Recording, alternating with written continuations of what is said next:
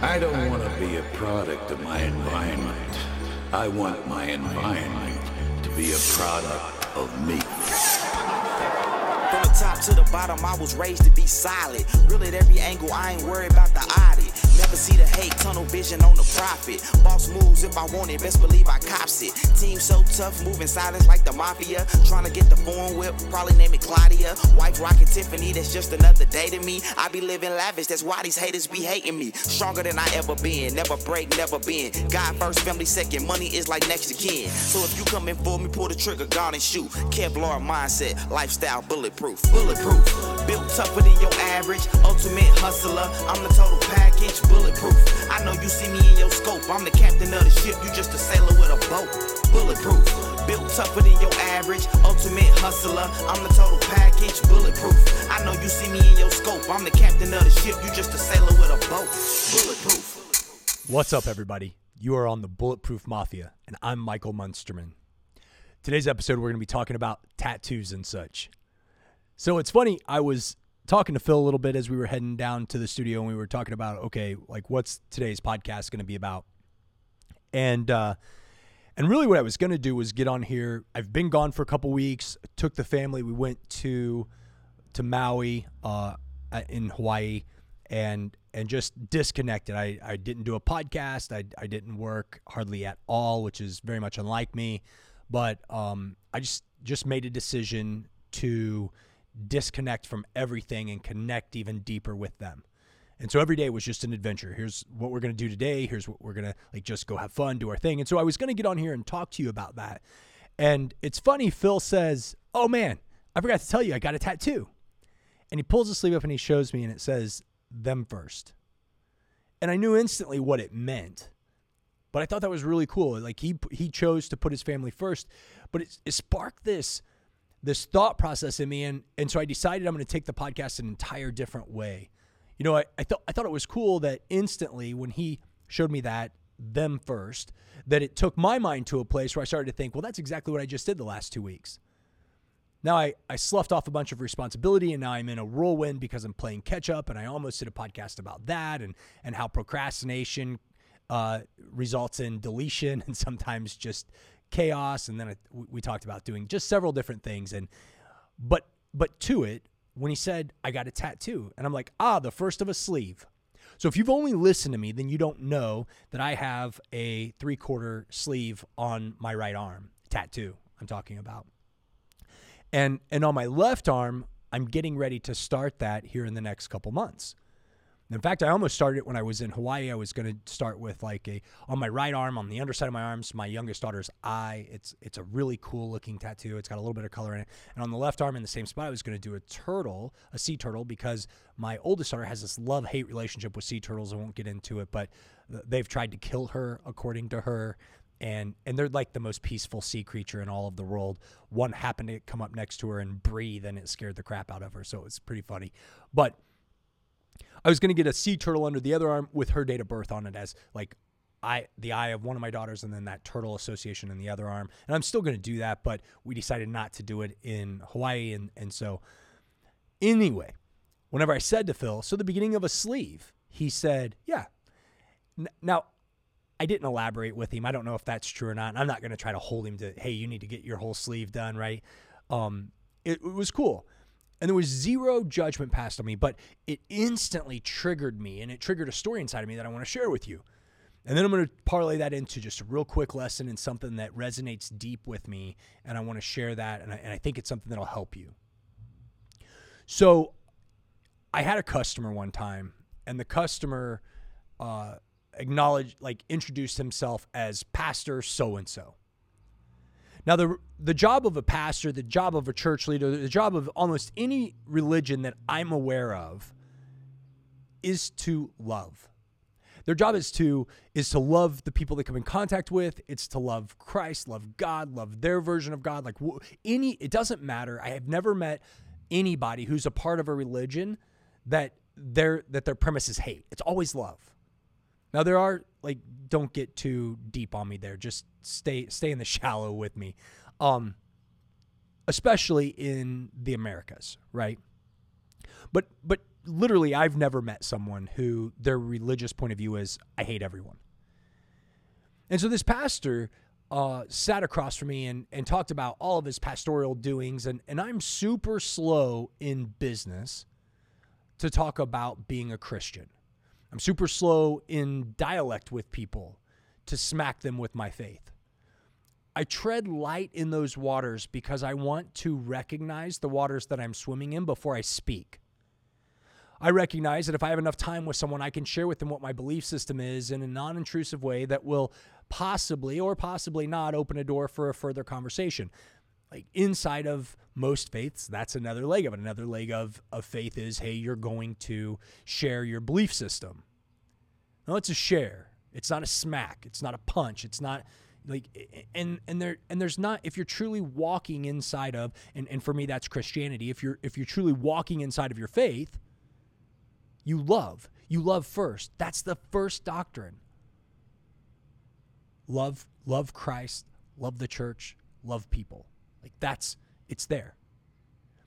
But what happened to me that day is he was sharing this and and and talking about all of his doings and talking about everything else.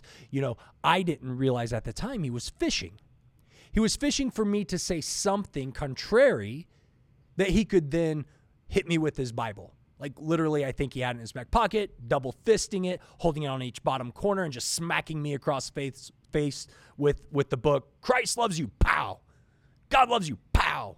I love you, pow. but that's what he was doing. But the conversation shifted hard whenever I finally got to a point in it that I felt comfortable enough to say, I'm a Christian he sat back and, and he seemed surprised. He seemed super surprised. He sits back, he, he, his face kind of wrinkles up, eyes get wide. And I can see that he's like almost not believing. And then that's just a split second micro, like just this. It wasn't an obnoxious contortion of his face, it was just like a, a flash. I, I thought in my mind, he seemed surprised by that. And he gathered himself so quickly and he leans forward and says, You must be a new Christian. and I kind of chuckled and I said, Well, I mean, a decade and a half, I 15 years or so. So, and he goes, "Oh," and he points at my arm and he goes, "Well, then that means that tattoo's over 15 years old." Now, this is why I don't run into circles and crowds of people screaming, "Hey, I'm a Christian."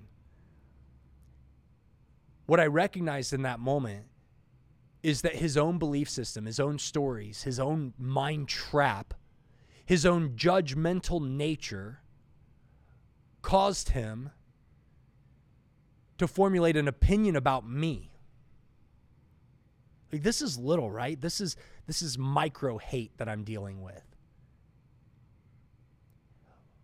But it solidified something and, and something that I want to like when I meet someone new, I purposefully make sure that I have zero preconceived notions about them.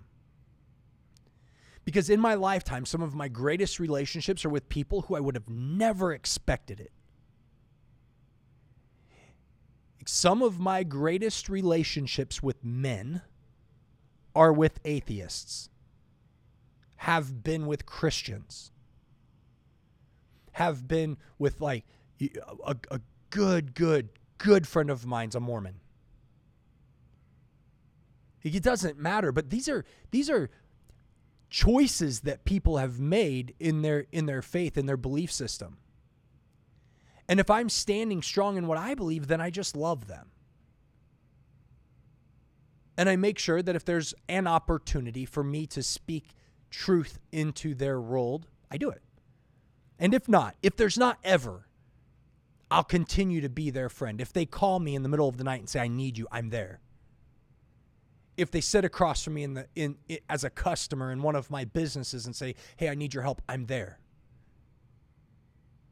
But what I think happens is so many people lose so much power because they fill themselves with hate and judgment. And see, they it, most people wouldn't want to associate the the conversation of judgment with hate.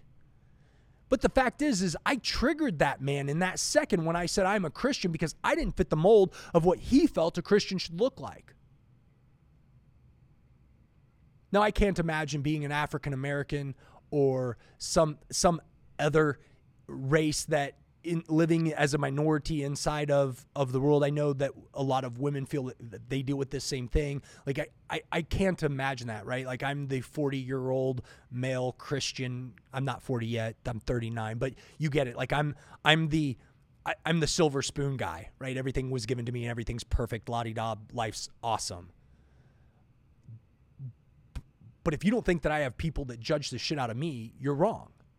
If you don't think that I have people who things that I say, like for a lot of Christians, my language is a barrier to them believing in my faith with their God. Because my interpretation of that particular portion of the Bible is different. The the the voice of God in me talking to me about how I'm supposed to live, act, breathe, do is different than what their expectation of that is. My tattoo's a little bit of a representation that hey, I might have a little bit of an edginess to me. I'm not the the button down like buttoned up and and and tied long sleeve shirt like sit in a, a staunch room talking about the PGA like that's not that's not the kind of guy that I am like that's not who I want to be I'd rather be a bro. Like I want to hang out with guys that I like. I want to do things that are adventurous. I want to, you know, be diverse in my experiences and in my actions and in my intellect, in my judgments, in my relationships. So I'm just kicking this at you because you know every all the podcasts, everything that we've done, everything that we're doing all boils down to this one conversation and it's power power inside of the way that we operate in this game of life and business and relationships. And I would just ask you to ask yourself where you fall in that. I still have I still have bottom lines. I still have things that aren't acceptable and things that if you sat across from me and said, I believe in this, if I disagree, I'll tell you, hey, I think that's horseshit. I don't think that's right. Here's the basis of my belief system. You have what you want, but I'm going to speak that as my truth the same as you're speaking that what you believe or what you're trying to push at me. But it doesn't mean that I judge you. It doesn't mean that I hate you. It doesn't mean that I don't like you. It doesn't mean that I think that you did something wrong. I for sure don't look at somebody's exterior and decide what I think about their interior, their relationship, their faith choice, their, the way they conduct themselves in family. Now, I watch closely for indicators that give me insight, but there's no such thing visually. There's just not. Like I've met some of the greatest guys in the world give you give you like the shirt off their back, no questions asked. They've got a big old tattoo on the side of their neck and their face. like like you want to pass judgment. That's that's some kind of a hard ass. It wouldn't do anything. You know, like oh, like that's not the kind of guy I want to be left alone with. And in fact, a lot of those guys that I've been introduced to are the guys that I would want to be alone with in an environment where I didn't feel safe because I know that those are the kind of guys that stand three people in front of me to protect me because they know that I've got the other direction. And so I just ask you to search, like look internally and ask yourself this like this little tattoo from Phil, right? Them first. Like, what does that say? It doesn't say anything. It doesn't mean anything no more than the sleeve on my arm means anything. Because who I am as a person isn't dictated by anything I put on the outside of my body. That doesn't have anything to do with where I live or, or, or what part of the neighborhood I'm in or, or, or, or any of that. How I dress, how I cut my hair, how I comb my hair, what I do, what I don't do. Do I have facial hair? Do I not? Am I aggressive? Am I not? Like at the end of the day, it's it's about it's about the fruit of our lives. And before I'm going to tell you what mine are, I'm going to try to observe close enough in you what yours are so that I can determine truly who you are as a person. Not based off my personal biases, but based off of the way you act and the way you carry yourself.